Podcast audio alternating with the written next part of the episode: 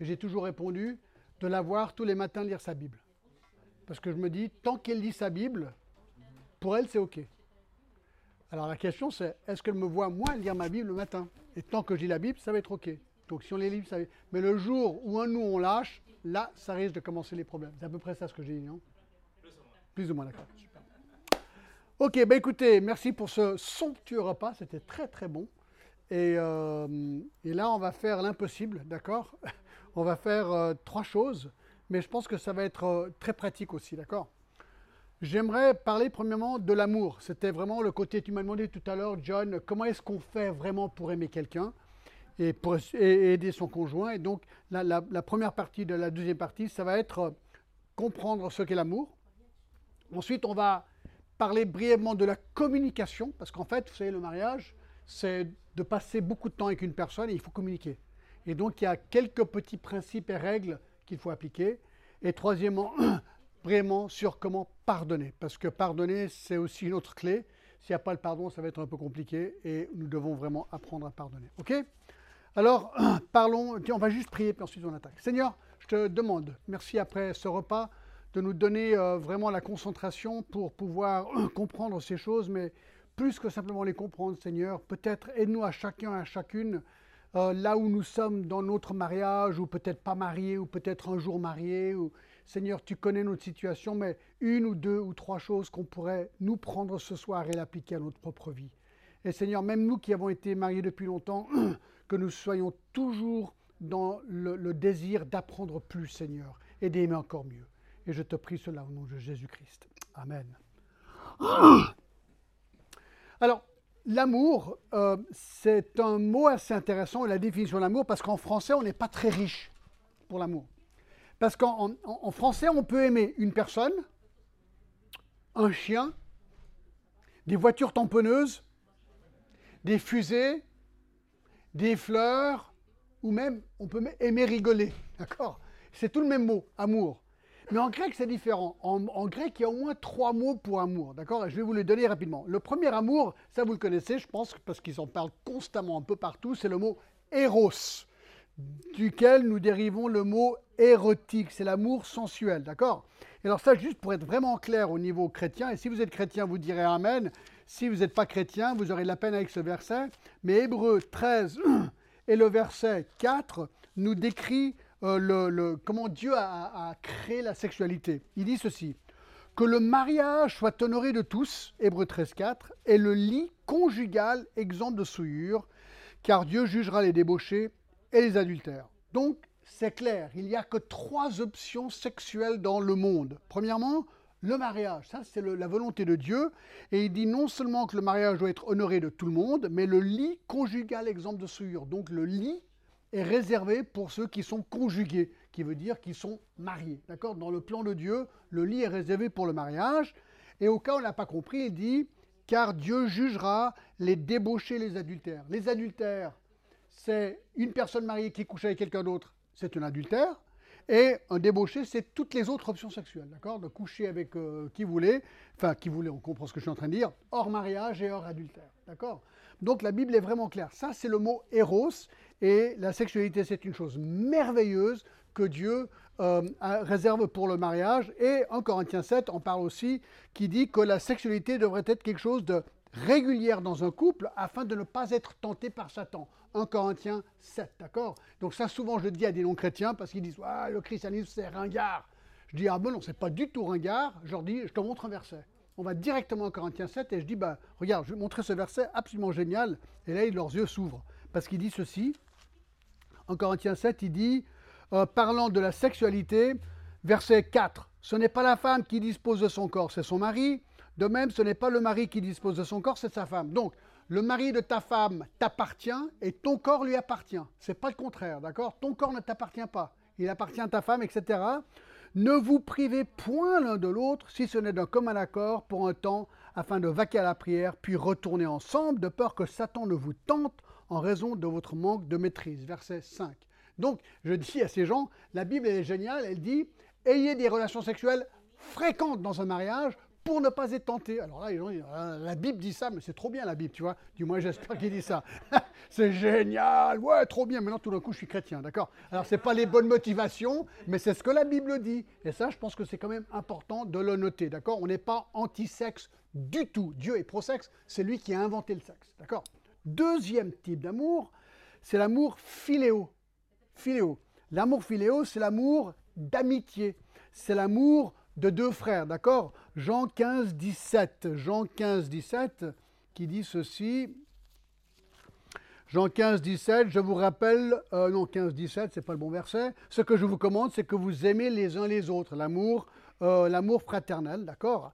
Alors, l'amour fraternel, c'est l'amour d'amitié, d'accord? Il faut imaginer votre conjoint, votre meilleur ami. Il ne faut pas l'imaginer, il faut que votre conjoint soit votre meilleur ami. C'est la personne avec qui vous aimez passer du temps, vous aimez parler, vous aimez pleurer, vous aimez rire, vous aimez vraiment...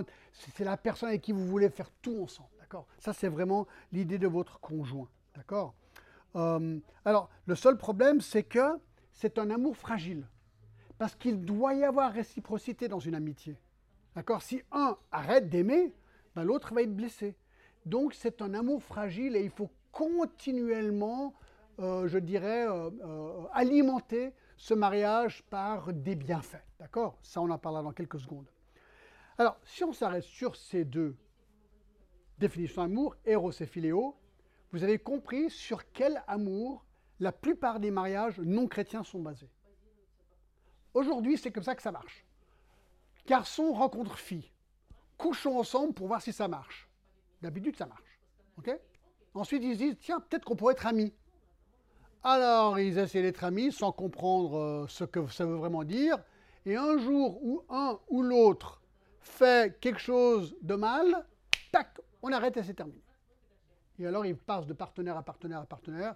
Et il y a des gens qui sont complètement bouffés et complètement des vies très compliquées parce qu'ils veulent quelque chose de beaucoup plus, mais ils ne savent pas comment faire. Et ceux qui ne savent pas, c'est qu'il y a un troisième type d'amour qui est la clé de tous les mariages, qui s'appelle l'amour agapé. L'amour agapé, c'est l'amour surnaturel de sacrifice. D'accord? Alors, euh, cet amour-là, c'est le même amour qu'on retrouve dans Jean 3,16, qui dit Car Dieu a tant aimé le monde, agapé, qu'il a donné son Fils unique, afin que quiconque croit en lui ne périsse point, mais qu'il ait la vie éternelle. Qui veut dire que Dieu nous a aimés comment? On l'a vu aussi dans Ephésiens 5, en sacrifiant. Il a tout sacrifié. Est-ce que Dieu a regardé les hommes pécheurs et leur dit Oh, ce que vous êtes beau, ce que vous êtes magnifique, je vais vous aimer Non. Dieu a vu l'homme, il a dit Mais l'homme est, est nul. Enfin, pas nul, mais disons, l'homme est pécheur, l'homme est rebelle, il n'y a rien de bien en lui, il est complètement pécheur, il mérite le jugement, il mérite l'enfer. Mais je t'aime. Et je t'aime tellement que je vais même sacrifier la vie de mon fils pour te pardonner tes péchés. Ça, c'est l'amour agapé. L'amour agapé, c'est euh, l'idée d'aimer quelqu'un à la limite qui ne mérite même pas l'amour. D'accord? Euh, C'est d'aimer son conjoint, même si le conjoint ne l'aime pas en retour. Ce n'est pas un, amour émotionnel, c'est un amour de fait, un amour de choix, un amour de sacrifice. Je vais faire du bien à la personne, même si je ne reçois rien en retour. Alors, ce qui est intéressant, c'est que cet amour, dans Romains 5, 8, Mais Dieu prouve son amour envers nous en ce que lorsque nous étions encore des pécheurs, Christ est mort pour nous. Et le verset 5, surtout ce que je voulais dire, c'est 5, il dit L'amour de Dieu est répandu dans nos cœurs par le Saint-Esprit qui nous a été donné. Donc on apprend que l'amour, cet amour-là, écoutez bien, n'appartient qu'aux chrétiens. Parce qu'il est dit que le Saint-Esprit nous donne l'amour agapé, il le met dans nos cœurs, par le Saint-Esprit. À quel moment est-ce qu'on reçoit le Saint-Esprit? Au moment de notre conversion. Sans Christ, on n'a pas Christ. Bien sûr, sans conversion, on n'a pas Christ et on n'a pas le Saint-Esprit. Et Romains 5.8 nous dit que on reçoit l'amour agapé. Donc, ma capacité d'aimer ma femme avec un amour de sacrifice et vice-versa, c'est un don de Dieu en Jésus-Christ. Et c'est pour ça qu'il n'y a que des chrétiens qui peuvent vraiment aimer de cette manière. Alors, imaginez si demain votre conjoint commence à vous aimer sans relâche d'un amour agapé. Imaginez votre conjoint, agapé, tous les jours, agapé, agapé, du matin au soir, agapé, agapé, agapé. Vous allez vous dire quoi? Mais c'est génial C'est génial Tout ce qu'elle fait, c'est de m'aimer comme ça. C'est le top du top. Imaginez si les deux s'aiment agapé jour et nuit, jour et nuit, 24 heures sur 24. Ben, les deux vont dire Mais c'est génial C'est le top du top. Vous dites Ouais, John, là, tu rêves. Non, je rêve pas, je suis biblique. C'est possible. Parce qu'on reçoit ce don de Dieu. Mais vous connaissez un Corinthiens 13, euh, 13, 4 à 7. Il nous le dit, l'agapé, il décrit l'amour. L'amour est patient. Je peux être patient parce que j'ai reçu l'amour dans mon cœur. L'amour est plein de beauté. Mieux, mettez votre nom, d'accord? Ça ça, fait mal.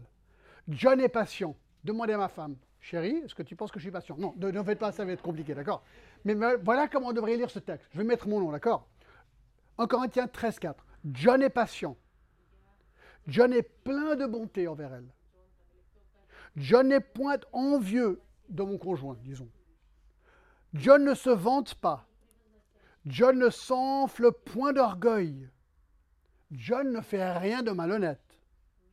John ne cherche point son intérêt, mais son intérêt.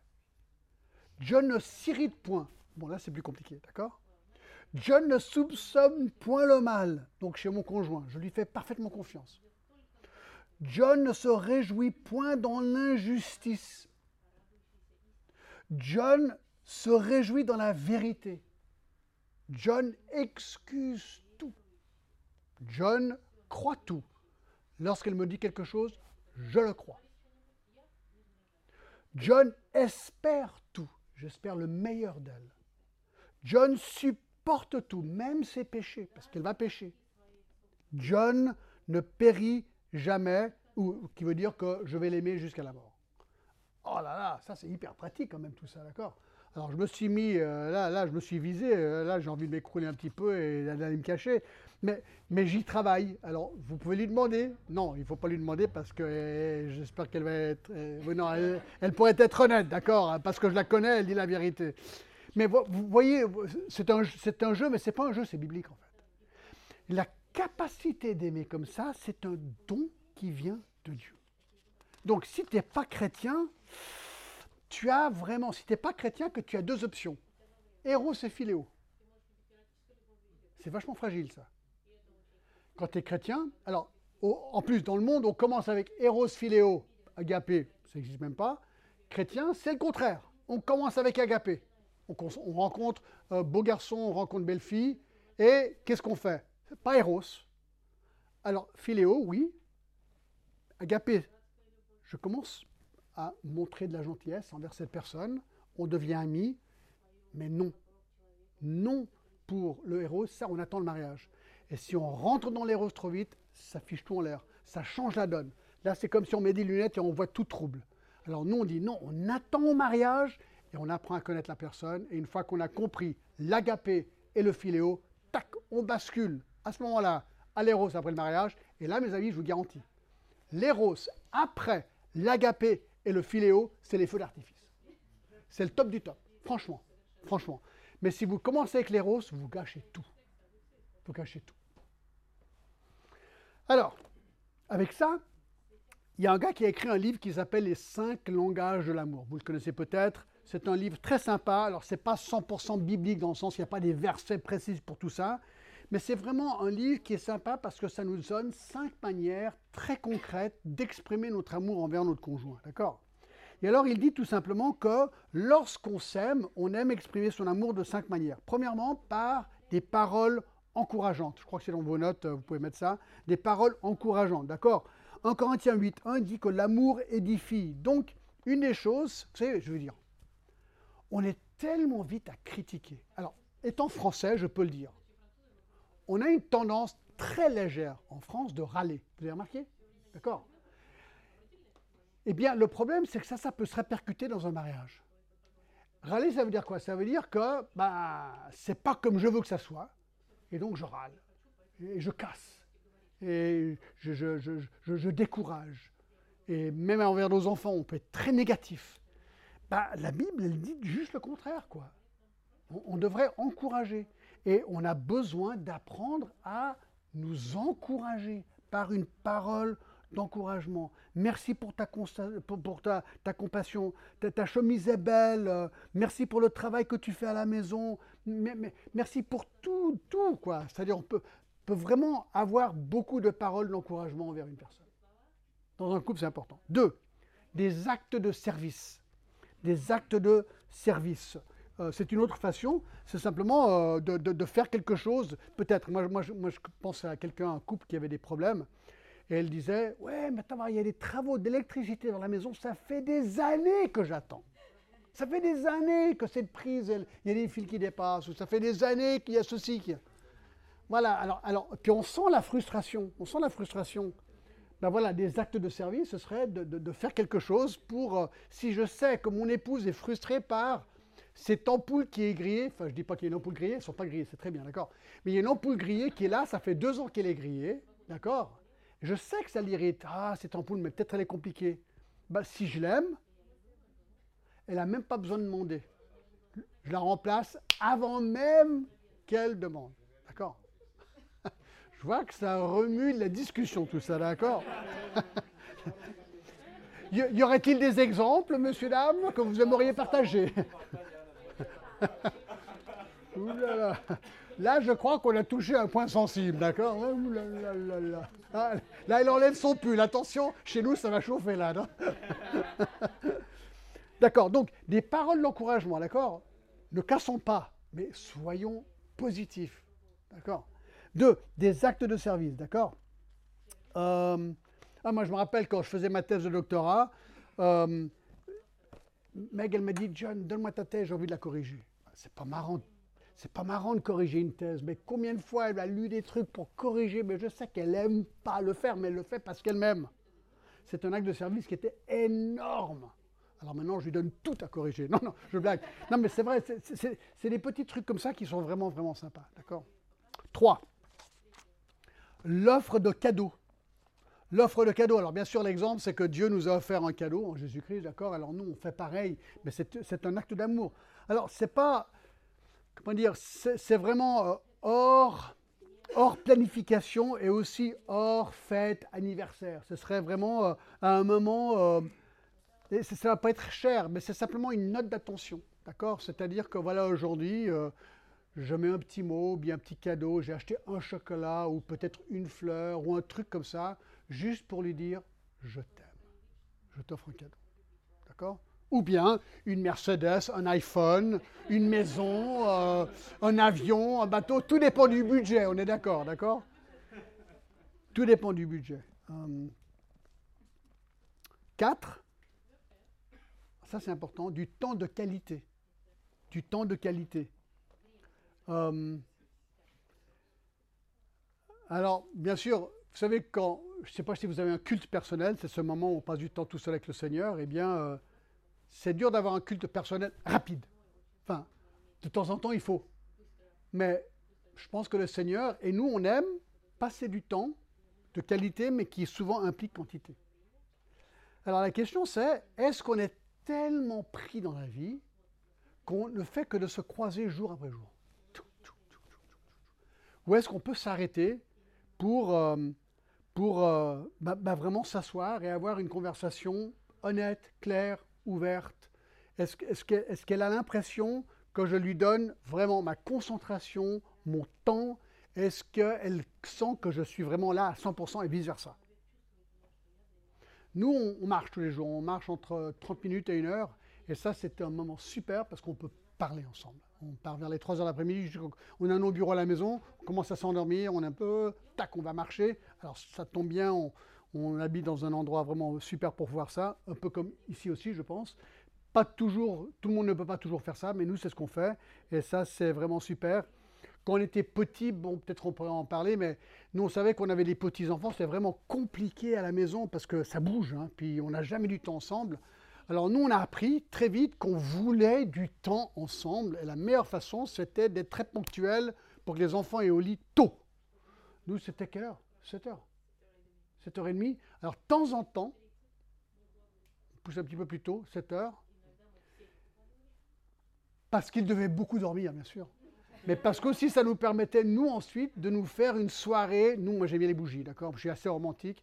Bougies, belles assiettes, va, tac, tac, tac, tac. Juste les deux, en amoureux, tête à tête. On parle pendant des heures, c'est super, d'accord? Mais ça, ça, on a dû le planifier. Ça, c'était jamais facile. Et on a dû presque forcer les enfants à réaliser, mais ensuite, ils ont réalisé que c'était super. Et une fois ou deux, c'est même eux qui nous ont préparé le dîner. Mais ensuite, ils sont allés au lit, d'accord?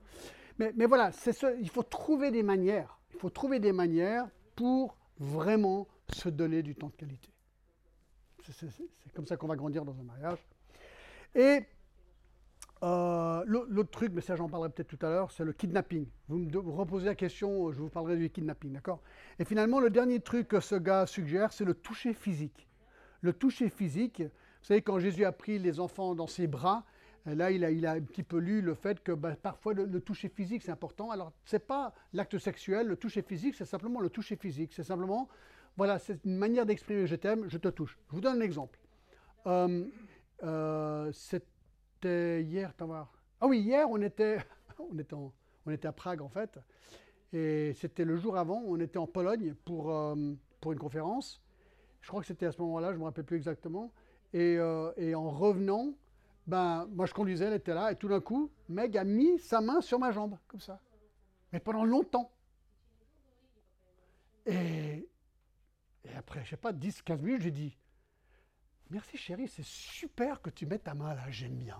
J'ai l'impression que tu m'aimes. Alors, c'est pas une impression que j'aime, mais, c'était simplement le fait qu'elle me touchait, ça a changé la donne. J'étais waouh, c'est trop bien, on est en symbiose, voilà, sa main est là. Il n'y avait rien de sexuel, c'était simplement, c'était génial, c'était ouais, trop bien, là je suis, maintenant je suis un homme heureux. Tu vois Alors c'est ça le toucher physique. Parfois, on a besoin simplement d'un petit toucher physique, et c'est une manière de dire je t'aime.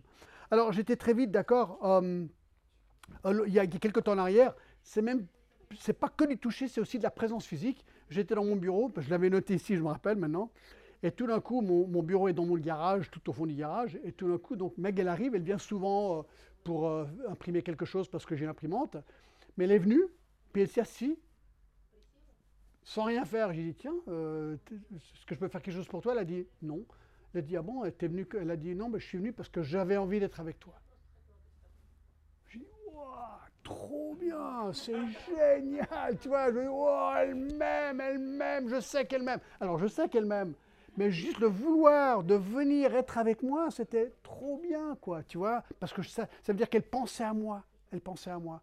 Alors voilà, c'est des petits gestes qu'on peut faire pour montrer l'amour. Et ça, ça on en parlait avec quelqu'un tout à l'heure, on doit le faire avec Paul, je crois. C'est tous les jours qu'on doit faire ça, tous les jours, tous les jours. C'est pas ah aujourd'hui j'ai réussi, maintenant j'attends un mois. Non, non, non, non. Tous les jours, on se pose la même question qu'est-ce que je peux faire pour l'aimer vice versa D'accord? Ok, très bien. Deuxième sujet, ça marche? Est-ce que c'était clair pour tout le monde? Alors, ce que vous devriez faire comme exercice, on ne va pas le faire maintenant. Vous avez ces cinq points. Vous rentrez à la maison si vous êtes marié. Et dans la page, sur la page, c'est marqué, vous allez en premier, chacun, prendre ces cinq points. Et sur la première liste, mes langages d'amour, ce que j'aime recevoir de mon conjoint. Vous mettez en ordre de priorité sur les cinq ce que vous aimeriez recevoir de, de votre conjoint. Et ensuite, sur l'autre côté, vous dites les langages d'amour de mon conjoint, ce qu'il aime recevoir de moi, ce que vous pensez votre conjoint aime recevoir en priorité. Et ensuite, vous comparez vos notes pour voir si vous êtes complètement à côté de la plaque ou peut-être que vous, vous donnez des cadeaux toutes les semaines à votre conjoint depuis 20 ans. Et là, vous allez apprendre que c'est son dernier ça n'intéresse pas du tout les cadeaux, d'accord? Alors vous dites, ah bah moi je me suis planté. Alors c'est pas, pas vraiment ça, mais disons, oui, c'est un peu ça, on veut voir quels sont les meilleurs pour pouvoir mieux cibler notre amour euh, vers notre conjoint. Vous avez compris? Alors vous faites ça à la maison, d'accord? Tu voulais rajouter quelque chose maintenant ou bien on fait tout à l'heure Oui, tout à l'heure, d'accord. Écoutez, on va aller un petit peu vite là, d'accord, pour ne pas aller trop trop long ce soir. Maintenant, on va passer quatre règles pour une bonne communication. Comment bien communiquer? Euh, Très simple. Éphésiens 4.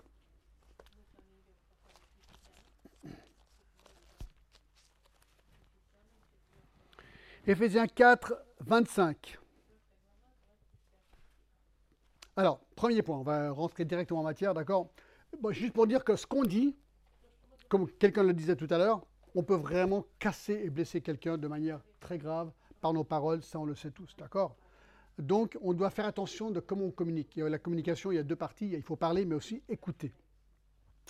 Euh, et Ephésiens 4, 25 est très pratique, il dit ceci. premier point, soyez honnête. Quand on communique, soyez honnête. Ephésiens 4, 25 dit, c'est pourquoi renoncez au mensonge et que chacun de vous parle selon la vérité à son prochain, car nous sommes membres les uns des autres. Donc, c'est clair. La première chose qu'on va dire, c'est la vérité. Dans un couple, il n'y a pas de mensonge. D'accord? Il n'y a pas de mensonge. Euh, nous devons nous dépouiller de nos mensonges. Nous devons parler selon la vérité. Euh, bah, je ne sais pas comment le dire plus que ce que le texte le dit en fait. Hein, D'accord? Ne mentez euh,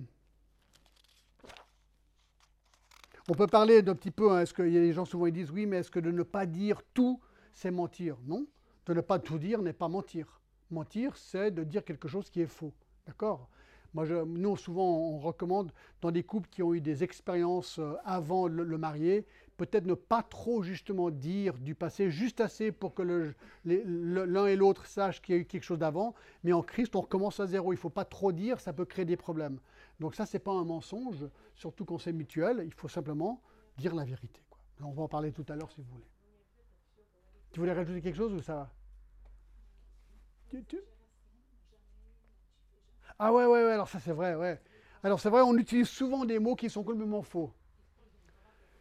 Chérie, tu ramasses jamais tes chaussettes. Vraiment? J'ai jamais ramassé mes chaussettes. D'accord? Non, c'est une manière, c'est une manière d'écraser l'autre, d'accord? C'est, faux, d'accord? Euh, Tu dis, tu dis, attends, mais tu, tu dis toujours la même chose, vraiment, toujours. Vous voyez, il y a des mots qu'on utilise pour de l'emphase qui sont une exagération et qu'on ne devrait pas utiliser. Un autre exemple? D'accord. Ok. ah, c'est compliqué. Hein. Deux, rester actuel. Rester actuel. Ça, c'est très important. Éphésiens, euh, Éphésiens 5, 26 et 27, il dit ne vous, mettez pas en, euh, ne vous mettez pas en colère, ne péchez point, car le soleil ne se couche pas sur votre colère, et ne donnez pas accès au diable. Donc, c'est intéressant qu'il dit, quand il y a un conflit, il y a une colère, euh, qu'elle soit justifiée ou pas, réglez-le le jour même, qui veut dire rester actuel. Et souvent dans les problèmes de couple, et ça c'est, vraiment régulier, il y a un conflit, on entend ce genre de truc. Il y a huit ans en arrière, on était chez tes beaux-parents, et là, tu as dit à ta belle-mère, tac, tac, tac. Ouais, mais tu te rappelles pas, il y a quatre ans en arrière, on était dans le Sahara, et là, il y a une dune qui a soufflé, tu m'as trébuché, puis j'ai mangé du sable. Et puis là, je te pardonnerai jamais. Et on sort des trucs de, d'années en arrière qui n'ont jamais été réglés. Vous, connaissez ce genre de choses, hein? C'est incroyable. Et donc, une des clés de la communication, c'est régler le problème d'aujourd'hui, aujourd'hui. Ne laissez pas le soleil se coucher. Parce que qu'est-ce qui se passe? Si vous ne réglez pas le problème aujourd'hui, ça va devenir une amertume, ça va, ça va, ça va créer une boule, de neige et vous allez devenir amer, c'est ce qu'il dit, d'accord? Ne vous donnez pas accès au diable. C'est vraiment, c'est compliqué, c'est-à-dire que le diable va s'infiltrer dans le non-pardon, dans les choses non réglées, dans une colère non maîtrisée. Et donc, euh, comment rester actuel? Eh bien, il faut que si vous commencez à ressentir quelque chose, souvent on le fait souvent, d'accord? Si j'ai si l'impression, peut-être j'ai dit un truc en travers, je sens qu'elle a été offensée. Puis elle monte dans son bureau, moi je suis dans mon bureau, puis je me dis, tiens, hmm, est-ce que j'ai dit un truc? Ah, il y a un truc, je le sens mal. Alors, quand on est dans cette position, je me dis, elle est en haut, peut-être elle pense à la même chose. Qui initie ben Moi, j'ai toujours moi. Quand je commence à ressentir un petit truc d'habitude, et puis elle fait pareil, hein, si elle ressent un truc, il, faut qu'on fasse la course pour être le premier, presque. Je monte et je dis, écoute, chérie, est-ce que, est que j'ai dit un truc? Est-ce que, je t'ai offensé? Est-ce qu'il y, a un truc? Non, non, non, non, non. Bon, peut-être, oui, tu as dit ça, clac, c'est possible. Mais souvent, c'est non, non, non, mais j'ai ressenti. Et je pense que la clé, c'est d'être aussi rapide que possible pour régler le truc maintenant. D'accord? Alors parfois, disons qu'il y a un petit conflit le soir, on est fatigué, peut-être c'est bien, ça on l'a déjà fait aussi. Écoute, on est fatigué, dormons, mais demain matin, quand on se lève, on en parle, on règle le problème quand on est frais. Mais on ne laisse pas passer le problème. Restez actuel. Vous voulez ajouter quelque chose? 3. Attaquer le problème et non la personne. Attaquer le problème et non la personne. Éphésiens 4, 29 à 30. Qui ne sort de votre bouche aucune parole mauvaise, mais s'il y a lieu, quelques bonnes paroles qui servent à l'édification et communiquent une grâce à ceux qui l'entendent n'attristerez pas le Saint-Esprit de Dieu sur lequel vous avez été scellés pour le jour de la rédemption. Donc, on doit éviter les paroles mauvaises qui attaquent la personne. Hein, les, paroles qui attaquent le caractère ou qui empêchent la sanctification, qui ajoutent confusion. Euh, quand on attaque la personne, ça va être compliqué. Mais on peut vraiment parler du problème et résoudre le problème. Euh, je ne sais pas si on a un, un exemple. Euh, j'essaie de trouver un exemple là. Oui, voilà, d'utiliser de la, des grossièretés, d'insulter la personne. Ah, tu as été nul, ou je sais pas, ça, ça, ça, aide pas, ça. C'est des insultes, ça casse la personne. Par contre, s'il y a un problème, euh, voilà, écoute, on a un problème avec les beaux-parents, euh, il y a eu un conflit, qu'est-ce qui s'est passé? Ben, Parlons du problème et si on le résout, mais, il ne faut pas maintenant rajouter un suite sur la personne. Et numéro 4, nous devons agir et pas réagir. Agir et pas réagir. Éphésiens 4, 31, que toute amertume, toute animosité, toute colère, toute clameur, toute calomnie et toute espèce de méchanceté disparaissent du milieu de vous. Soyez bons les uns envers les autres, compatissant, vous pardonnant réciproquement comme Dieu vous a pardonné en Christ. Euh, nous devons garder nos cœurs et nos actions contre la réaction du péché. D'accord? Donc, il faut attention à l'amertume, l'animosité, c'est une colère intense, la colère, la clameur, les calomnies, les méchancetés. Je pense, que c'est ça. Si on attend trop longtemps, on va réagir et on va va pas peut-être se baser sur les faits du problème. Donc mieux vaut agir immédiatement lorsque le problème surgit. Il y a beaucoup plus à dire, mais on n'a pas vraiment le temps de rentrer dans les détails. Est-ce que tu voulais ajouter quelque chose, chérie? D'accord. Alors, on a une, page ici, peut-être qu'on pourrait l'envoyer on a une fois composé un petit truc qui s'appelle 12 trucs et astuces pour une bonne communication. Donc c'est Meg et moi, hein, on a, fait ça pour nous. Alors il y, a, plusieurs trucs, mais j'en ai juste souligné un ou deux. Alors voici un exemple pour être très concret, d'accord? Apprenez à bien formuler vos phrases. Exemple. Euh, parlons du linge sale à la maison, d'accord? Alors Paul, il n'y a personne qui s'appelle Paul ici, j'espère? Ah oui, Paolo, d'accord. Est-ce y a un Pierre Est-ce qu'il y a un Pierre ici? Pierre, ça va? Peter Peter Pierre? Ok, good, ok, Pierre. Alors, Pierre, euh, j'en suis où Pierre laisse systématiquement traîner son linge sale par terre, forçant à. S'il y a une Nathalie ici. Nathalie, Nathalie. Forçant à Nathalie à le ramasser. Catastrophe. Elle en a assez. Elle veut en parler à son mari. Comment faire? Option numéro une Pierre, j'en ai assez de toujours ramasser tes chaussettes sales que tu laisses traîner par terre. Tu ne pourrais pas une fois pour toutes les mettre là où il faut, dans la corbeille, non d'une pipe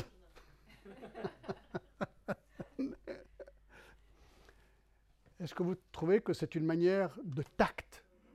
Pour demander à son mari de changer de comportement. Non, accusation. Tac, tac, tac. D'accord Option numéro 2.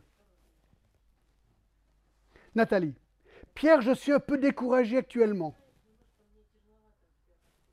Tout ce qu'elle fait, c'est qu'elle admet qu'il y a un problème chez elle, elle est découragée. Mais lui, c'est pas du tout pourquoi.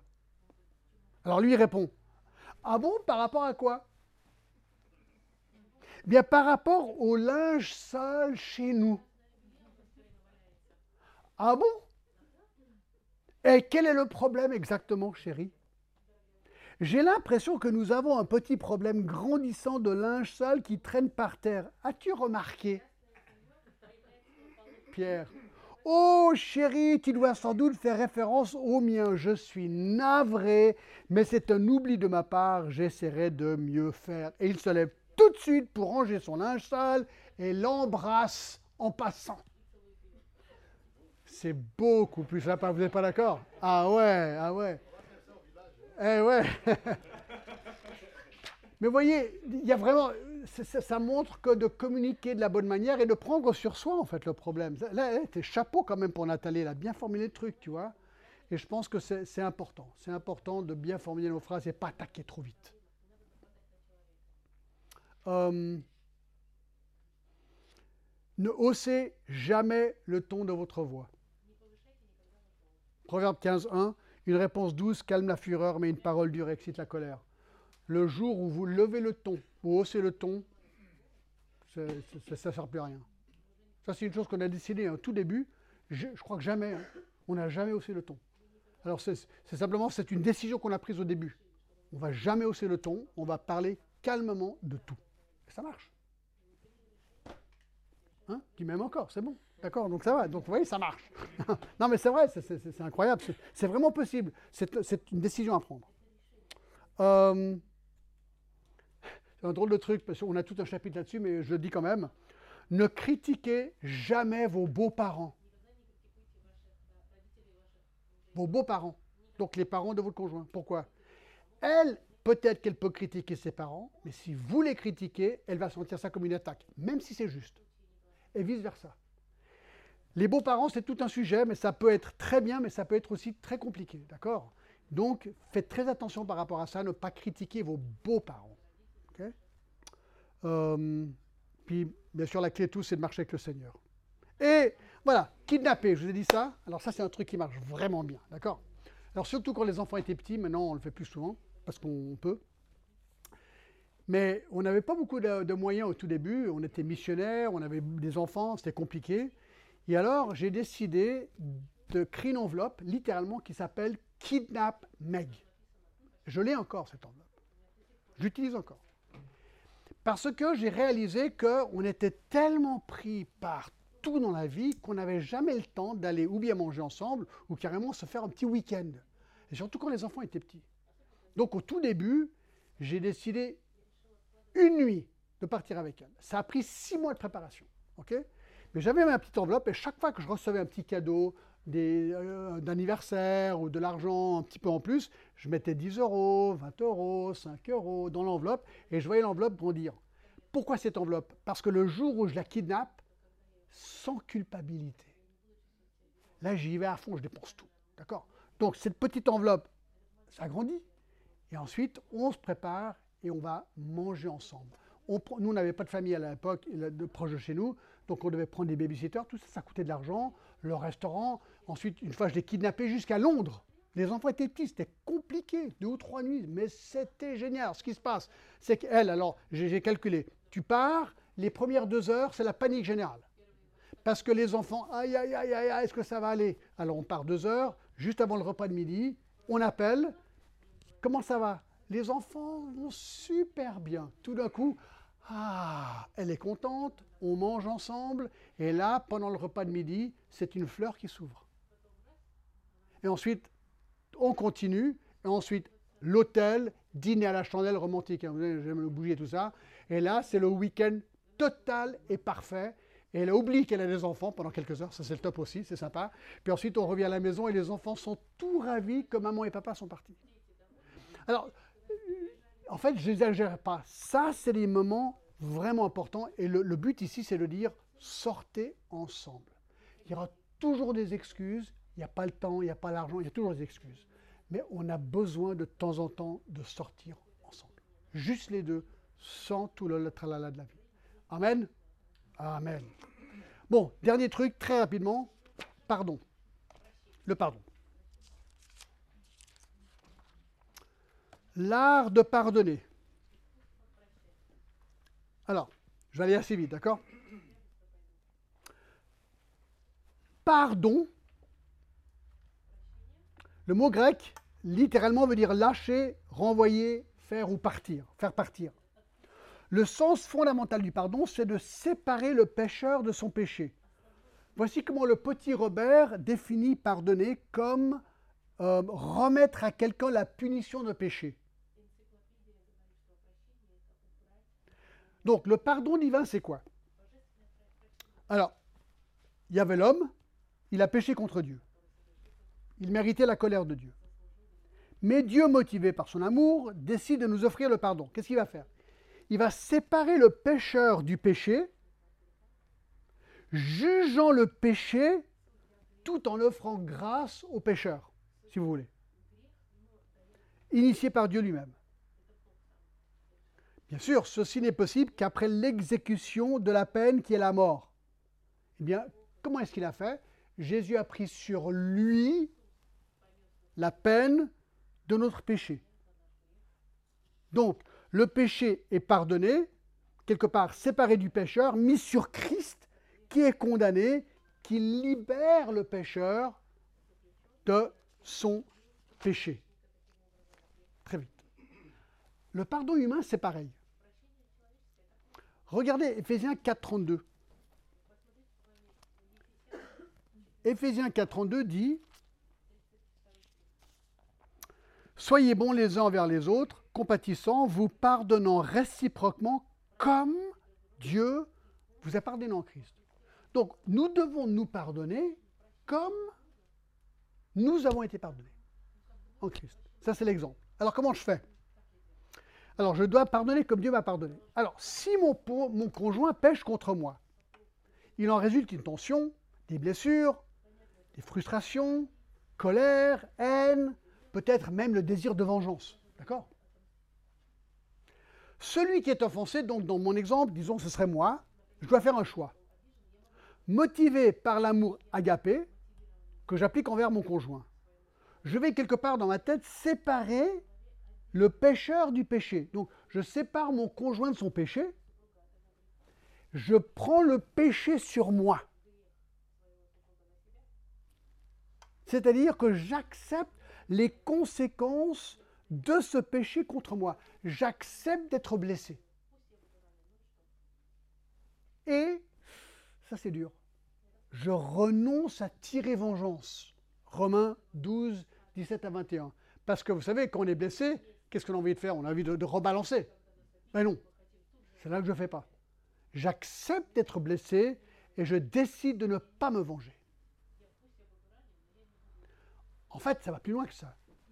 Je décide de montrer de l'amour envers mon conjoint malgré le tort qui m'a été fait. Comment? En lui faisant du bien, en étant compatissant et en pardonnant, en acceptant les conséquences du mal engendré contre moi qui veut dire que je remets sur moi la conséquence de, du péché, je renonce à tirer vengeance et je décide de l'aimer à la place.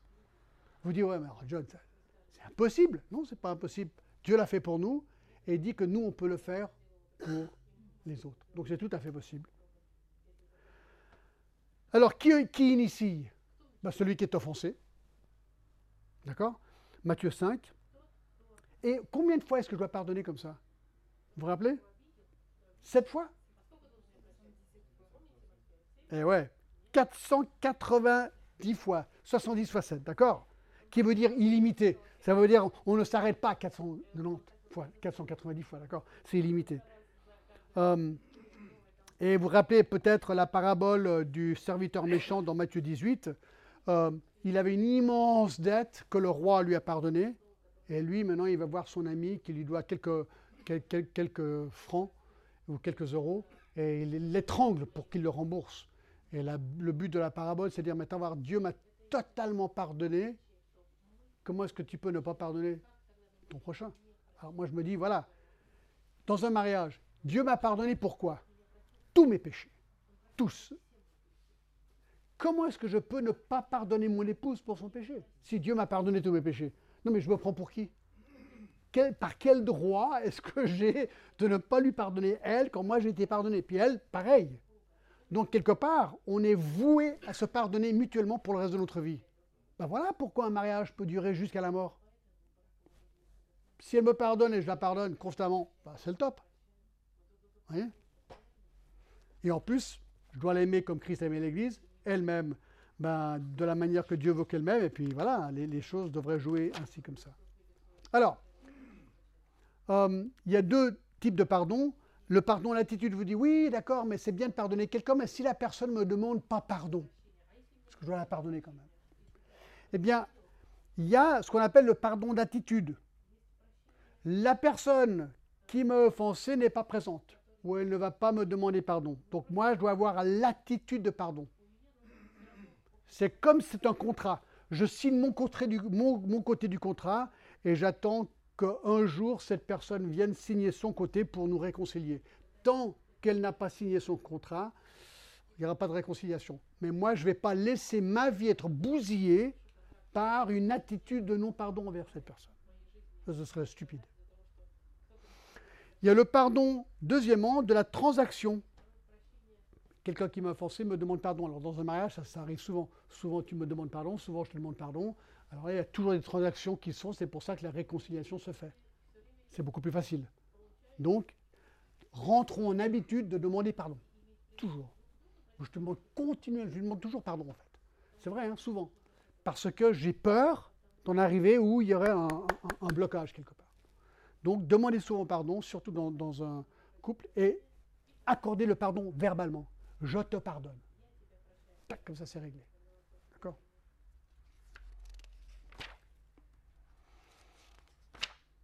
Ah oui, dernière chose. Ça, c'est pas mal, ça. Ah, ça, c'est vraiment bien. Alors, souvent, les gens disent Ouais, d'accord, j'ai pardonné, mais ça remonte. J'ai la peine avec la personne, je la pardonne, mais ça remonte. Alors, le pardon n'est pas un sentiment. N'est pas un sentiment, c'est une promesse. D'accord? Quand je pardonne quelqu'un, je promets trois choses. Un, je te pardonne et je te promets que je n'utiliserai pas ces choses contre toi dans l'avenir. Je reste actuel. Je ne peux pas ressortir un truc six ans plus tard. Ça veut dire que ça n'a pas été réglé. Donc, je te pardonne, le truc est casé, on n'en parle plus.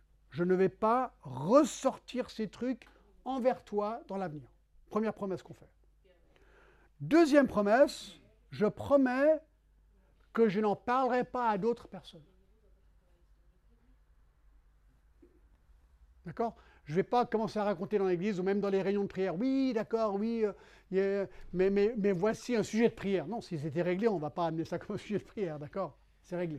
J'en parle pas à d'autres.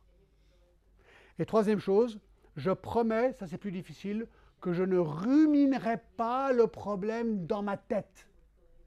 Je te pardonne. Ouais, d'accord, je te pardonne, mais. Hein. non, non, non, non, non. On, lâche le truc.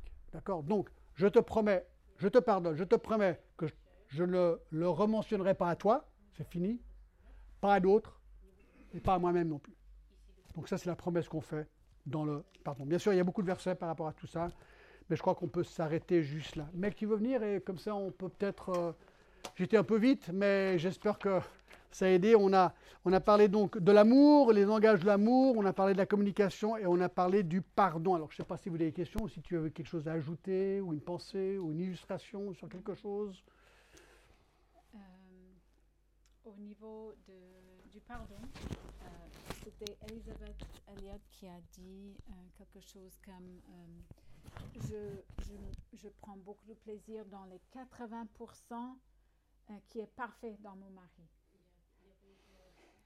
Donc, elle, a pu euh, accepter et euh, ignorer les 20% qui n'étaient pas encore parfaits, mais elle prenait beaucoup de plaisir dans tout ce qui était bien dans son mari. Et ça, c'était euh, une belle image de, du pardon quotidien.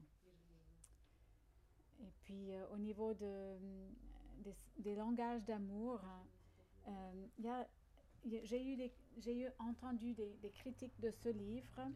Et c'est vrai que si c'est euh, avec le but d'obtenir ce qui me plaît à moi, c'est égoïste. Donc c'est pas bien. Mais euh, si c'est avec le but de servir mon conjoint, bah, ça, ça, donne gloire à Dieu. Donc ce, ce, ce livre me pousse à étudier mon conjoint pour comprendre euh, ce, qui, ce, qui, ce qui lui plaît. Euh, par exemple, si est-ce que je est-ce que je lui donne des cadeaux? J'ai compris, vous avez compris qu'il a euh, il apprécie le toucher physique. Alors moi, Attends, attends,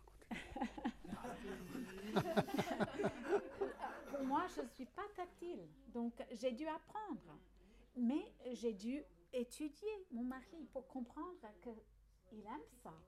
Et le fait que moi, je c'est pas naturel pour moi, j'ai dû apprendre. Euh, donc ce, ce livre, ça m'a appris des choses. Elle, c'était le temps de qualité, numéro un pour elle. Ouais. Donc moi, j'ai dû apprendre. Moi, j'aime bien faire beaucoup de trucs. Non, tac, tu lui donnes ton temps pour qu'elle soit vraiment avec toi. Donc ça, j'ai dû vraiment aussi apprendre à, à- à caser le temps. D'accord Et la kidnapper. Ça, c'est pas mal, ça. à Cannes, par exemple, pendant trois jours. Merci, Manuel. Merci, d'accord. Je ne sais pas si vous avez des questions, des commentaires, des additions, des soustractions, des pensées, des ajouts, des illustrations. On ne veut pas non plus aller trop tard. Oh, c'est gentil, c'est gentil. Le pardon, est-ce que c'est s'excuser. Alors, alors, nous, on dirait non. Euh, alors, on comprend, hein, je m'excuse, on s'en prend. Mais qu'est-ce qui est plus fort de dire je m'excuse ou de dire je te demande pardon Alors, nous, avec nos enfants, c'est comme ça qu'on a fait. Disons que euh, notre fils volait le, camion ou prenait le camion de son frère et ça a créé un gros conflit. Alors, quand on les voyait, on disait voilà, maintenant, toi qui as pris le camion que tu n'aurais pas dû, tu dis je te demande pardon d'avoir pris ton camion. Et ensuite, on demandait à l'autre fils de dire Je te pardonne d'avoir pris mon camion, pour que ça soit clair et net. Et ensuite, ensuite, bien sûr, ils éclataient de rire, parce que ça faisait un petit peu rigolo, tu vois. Mais donc, moi, je dirais que s'excuser, c'est un peu trop facile, c'est un peu light. Demande de pardon, c'est mieux. Qu'est-ce que tu dirais? Oui, et, puis euh, on peut ajouter le, le mais qui annule la demande de, de pardon. Euh, Je, je te demande pardon, mais Ouais, ça veut dire que je- c'est pas vraiment ma faute.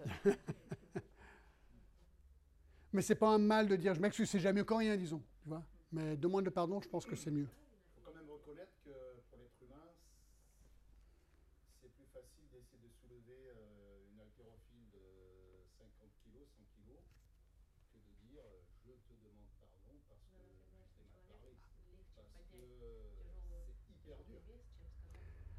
Oui, pourquoi est-ce que c'est dur? Parce que ça demande de l'humilité. Et nous, par nature, on est hyper orgueilleux. C'est ça.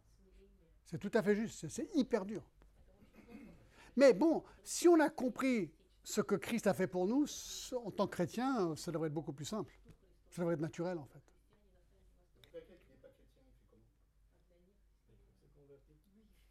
Il doit se convertir. ouais. Donc la troisième amour. Je pense que souvent, pour un non-chrétien, et peut-être c'est le cas de certains de, nous ici, hein, c'est au but de plusieurs échecs qu'on réalise, bon, là, il y a un truc que je n'ai pas compris, et ensuite on découvre Christ et on réalise, waouh, j'ai tout fait faux. Et ça, c'est la grâce de Dieu qui, nous explique qu'enfin, maintenant, je peux commencer à appliquer ces choses. Mais c'est vrai que c'est dur. Un non-chrétien, il est un petit peu voué à lui-même, quoi. C'est ça, c'est compliqué. Souvent, on se dit, mais comment ils font les non-chrétiens? Je sais pas. Comment ils font les non-chrétiens? Ben, La preuve, vous connaissez beaucoup de bons mariages non-chrétiens? De mariages non-chrétiens Vous en connaissez, vous, des- beaucoup? Ça existe quand même, ça existe, mais il n'y en a pas beaucoup. hein. Souvent une génération passée. Vous avez déjà encore des, comment, certaines valeurs euh, chrétiennes, peut-être. Ils n'étaient pas chrétiens, mais il y avait encore le reste de valeurs chrétiennes. Mais euh, que se passe-t-il euh, si toutes ces choses ne fonctionnent pas dans le couple Si, enfin, dans, dans le cadre d'un couple chrétien, toutes ces choses qu'on vient d'énumérer ne fonctionnent pas au bout d'un moment. Qu'est-ce qu'on fait Veux te lancer? Je dirais euh, déjà, il faut communiquer, il faut beaucoup parler. Euh, le, troisième point des quatre règles de la communication, c'est euh, attaquer le problème par la personne. Donc, il faut peut-être déjà identifier le problème et travailler comme coéquipier. On n'est pas adversaire, on est coéquipier pour faire face à un problème, pour communiquer, pour trouver des solutions. Peut-être il faut. La vie chrétienne, c'est on est disciple, disciple de Christ, n'est-ce pas? Donc, il nous faut euh, un, un discipulat, peut-être euh, aller chercher euh, une femme plus âgée pour euh, vous encourager, euh, faire des études bibliques ensemble, voilà, des choses pratiques. Puis moi, moi je dirais, oui, c'est exactement ce que je suis en train de dire. Je pense que plus on est mature en Christ, plus la, réussite sera simple. C'est-à-dire que si, par exemple on est un couple chrétien, mais on est très peu dans la parole de Dieu, on, on ne consulte pas la parole de Dieu, peut-être on ne lit pas des livres chrétiens, peut-être on ne fait pas un séminaire sur le mariage, ça va être plus compliqué. Euh, si on ne connaît pas le béaba du mariage en tant que chrétien, ça va être très compliqué de savoir comment l'appliquer dans sa vie. Et, je, je pense que deux chrétiens qui sont engagés à Christ, engagés à la parole de Dieu, engagés à leur église locale, je ne crois pas qu'il y ait une raison vraiment valable pour ne pas pouvoir voir leur mariage être réussi. Maintenant, il doit y en avoir forcément un qui n'est peut-être pas engagé ou les deux qui sont médianement engagés. Il y a plein d'autres trucs qui viennent rentrer là-dedans. Moi, je pense qu'il faut, avoir une, il faut être absolument convaincu que la Bible est la parole de Dieu et que ça, c'est le manuel du mariage. Et je pense que ceux qui sont convaincus de ça à deux, ils, ont, ils ont toutes les chances d'avoir un très bon mariage, non?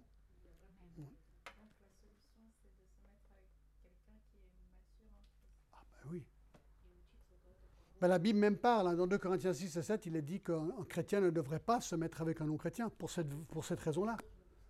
Parce qu'un non-chrétien va, va, va, va tirer le, le chrétien. Alors, un chrétien peut avoir une influence, ça c'est sûr. En Corinthiens 7 nous dit, un chrétien peut avoir une influence sur un non-chrétien. Mais c'est souvent le contraire qui se passe. Et il y aura, il y aura un désaccord, ça va, être, ça va être beaucoup plus compliqué. Beaucoup plus compliqué. C'est pas impossible, mais ça va être très compliqué.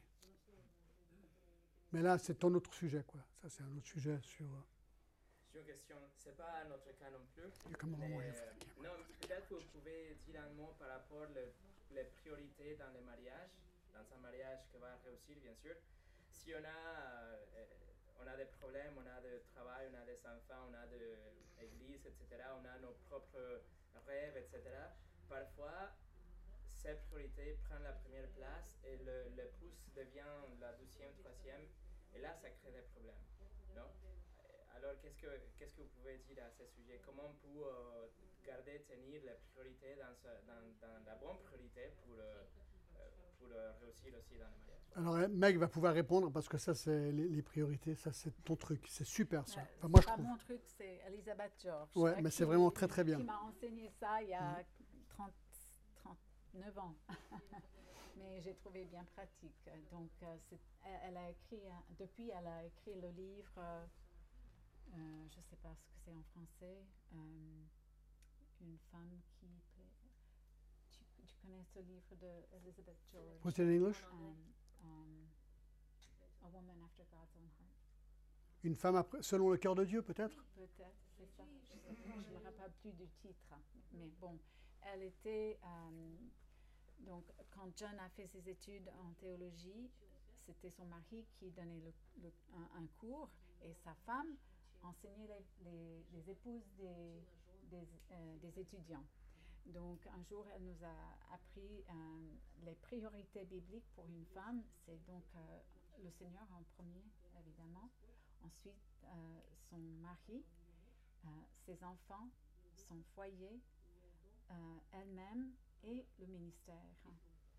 Et au début, je, je- je trouvais un peu bizarre le fait qu'elle se met avant le ministère. Mais après, j'ai compris que si tout tout n'est pas clair dans ma tête, euh, euh, je- euh, c'est le ministère qui finit par tout bouffer. Et j'arrive plus à dire non quand il faut. Euh, et Donc répète les priorités, c'est quoi là? donc, le Seigneur, Donc le Seigneur, ça veut dire donc temps. je, je- je maintiens mon temps avec le Seigneur tous les jours. Euh, la lecture biblique, euh, le temps de prière. Euh, ensuite, mon mari. je- par exemple, El- Elisabeth George, elle disait le matin, je lui pose la question à mon, à mon mari qu'est-ce que je peux faire pour toi aujourd'hui? Et puis elle le fait.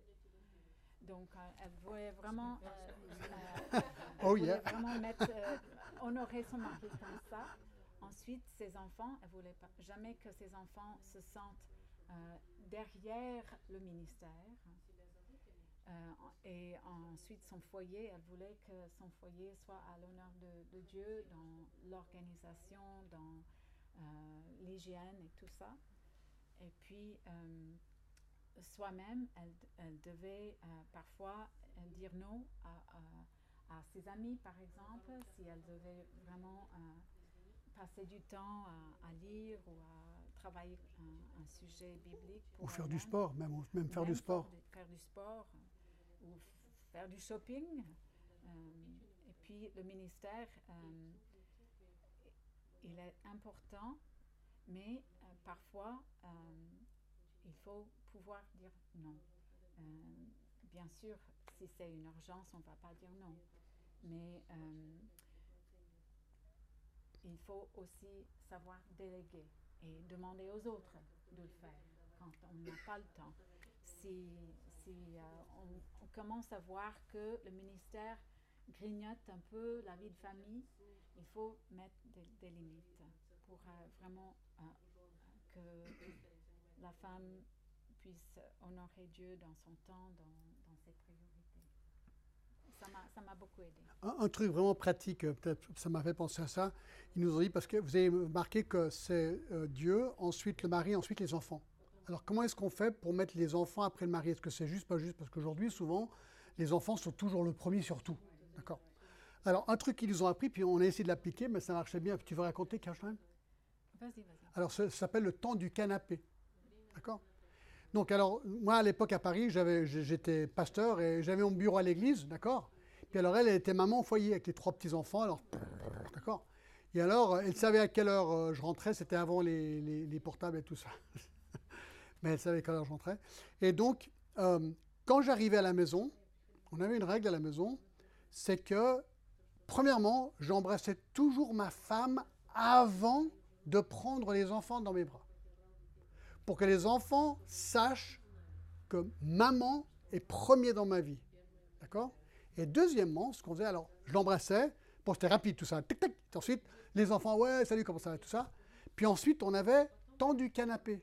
Alors, on disait aux enfants, maintenant, vous allez s'amuser dans votre chambre, maman et papa, on va s'asseoir sur le canapé pendant 5 minutes et se raconter nos journées.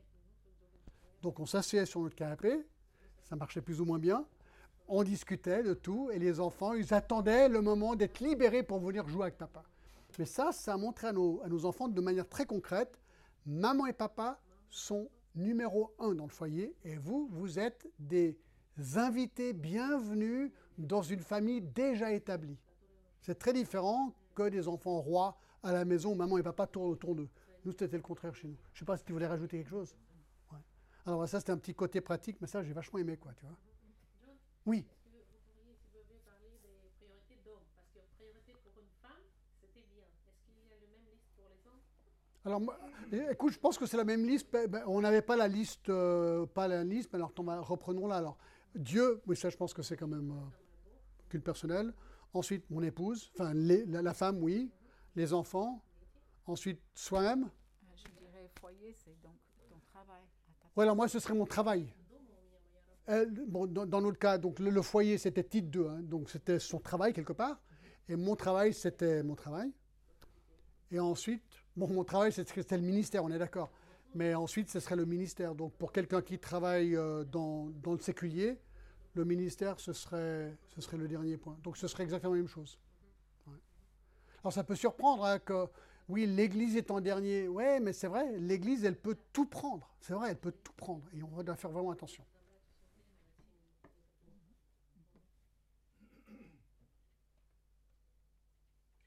J'ai une autre question. Ouais. Euh, tu sais- vous savez, par rapport le, le fait de.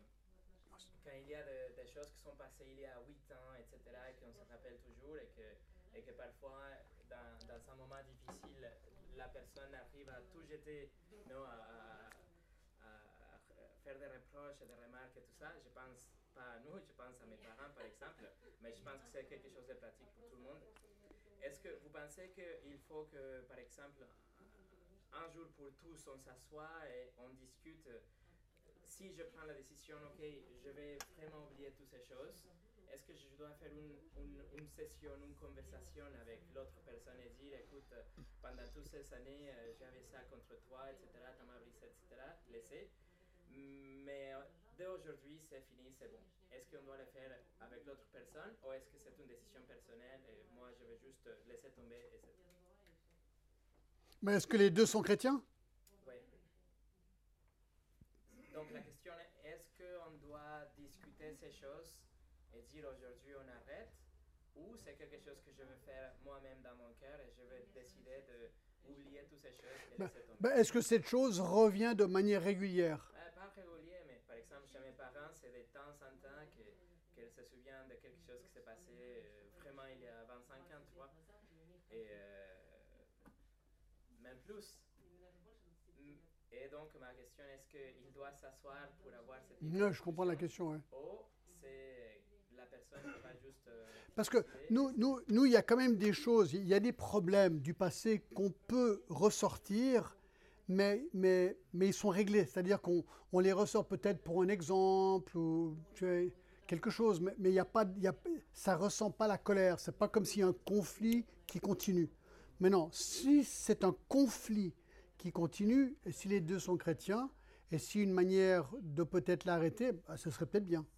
Maintenant, si c'est pas un conflit, si c'est juste Ah ouais, est-ce que tu te rappelles, il y, a, il y a 25 ans en arrière, on a eu ce conflit, ah, ah, ah, puis on peut en rire. Non, ça c'est différent. Mais s'il y a un conflit, c'est- il faut Bah- le régler ensemble. Bah, si c'est un conflit qui continue, si on peut, moi je pense que ce serait utile, non Tu crois pas? Il y a peut-être aussi euh, besoin de regarder ses propres poutres, comme Matthieu 7. hein. Peut-être euh, les deux ont besoin de reconnaître, confesser euh, leur amertume.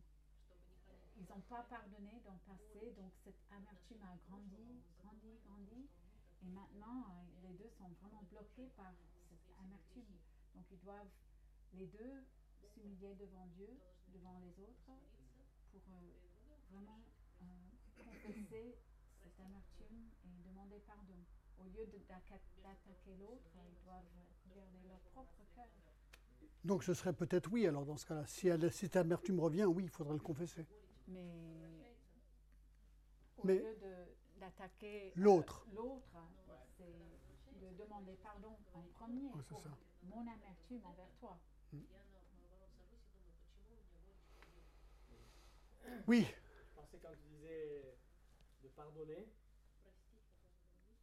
deux conjoints demande pardon. Moi, c'est plus important que s'excuser parce qu'on ne s'excuse pas soi-même. Demander pardon, on attend la réponse de l'autre. Et de l'autre côté, ce qu'on vit dans notre mariage, c'est faire grâce. Puisque le Seigneur nous a fait grâce, comme tu disais, il nous a pardonné, donc on a reçu la grâce de Dieu, je fais grâce à mon conjoint. Et c'est l'autre côté de la médaille. Donc, un, ressent que le Seigneur m'a pardonné et donc il demande pardon s'il s'il a blessé.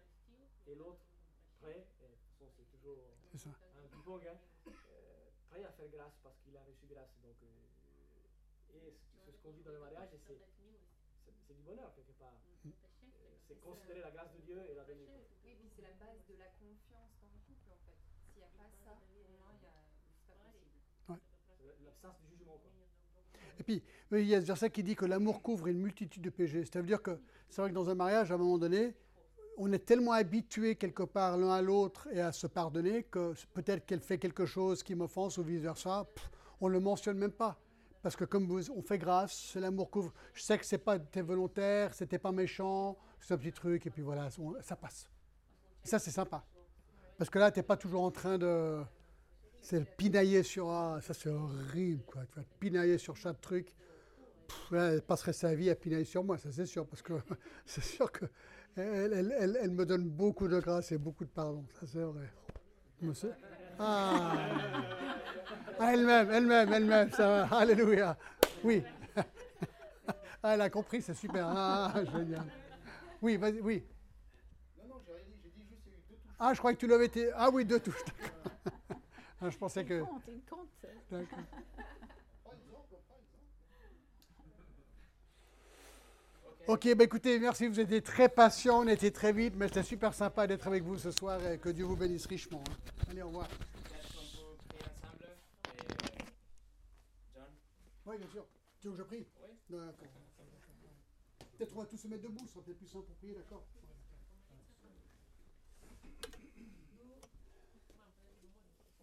Non, mais non, on peut se mettre debout pour prier. Si vous voulez. Hein. Ouais, Seigneur, vraiment, nous te remercions ce soir euh, pour euh, ben, ce, ce temps passé autour de ta parole, Seigneur. Tu vois qu'on était vite, mais peut-être il y a des choses qui ont été dites et discutées qui peuvent nous aider à chacun et chacune. Seigneur, c'est vrai que la vie chrétienne, c'est un parcours, c'est un procédé de sanctification. On est tous à des, des endroits différents dans notre parcours, Seigneur. Euh, Certains de nous, euh, nous te connaissons depuis longtemps, d'autres euh, très courtement, peut-être d'autres, qui sait, je ne sais pas, je ne connais pas les gens dans cette salle, Seigneur, mais toi tu les connais. Tu connais aussi chaque situation de mariage, euh, de, de sentiments, Seigneur, et nous te remettons chaque couple ici ou chaque personne, et on te demande de, les bénir là où ils sont, Seigneur, et que ta grâce puisse vraiment se répandre sur chacun, sur chacune, et que nous puissions tous euh, reprendre quelque chose, Seigneur, euh, de, de ce cours ce soir, et, de te demander, vraiment, parce que c'est le plus important, de te demander de nous transformer chacun et chacune, Seigneur. Ça commence avec nous, chacun, et que tu puisses être le Seigneur total de nos vies, et que tu puisses nous aider, Seigneur, ainsi à te glorifier. Béni soit ton nom, et merci encore pour les bonnes soirées ensemble, au nom de Jésus-Christ. Amen. Amen. And bravo, John.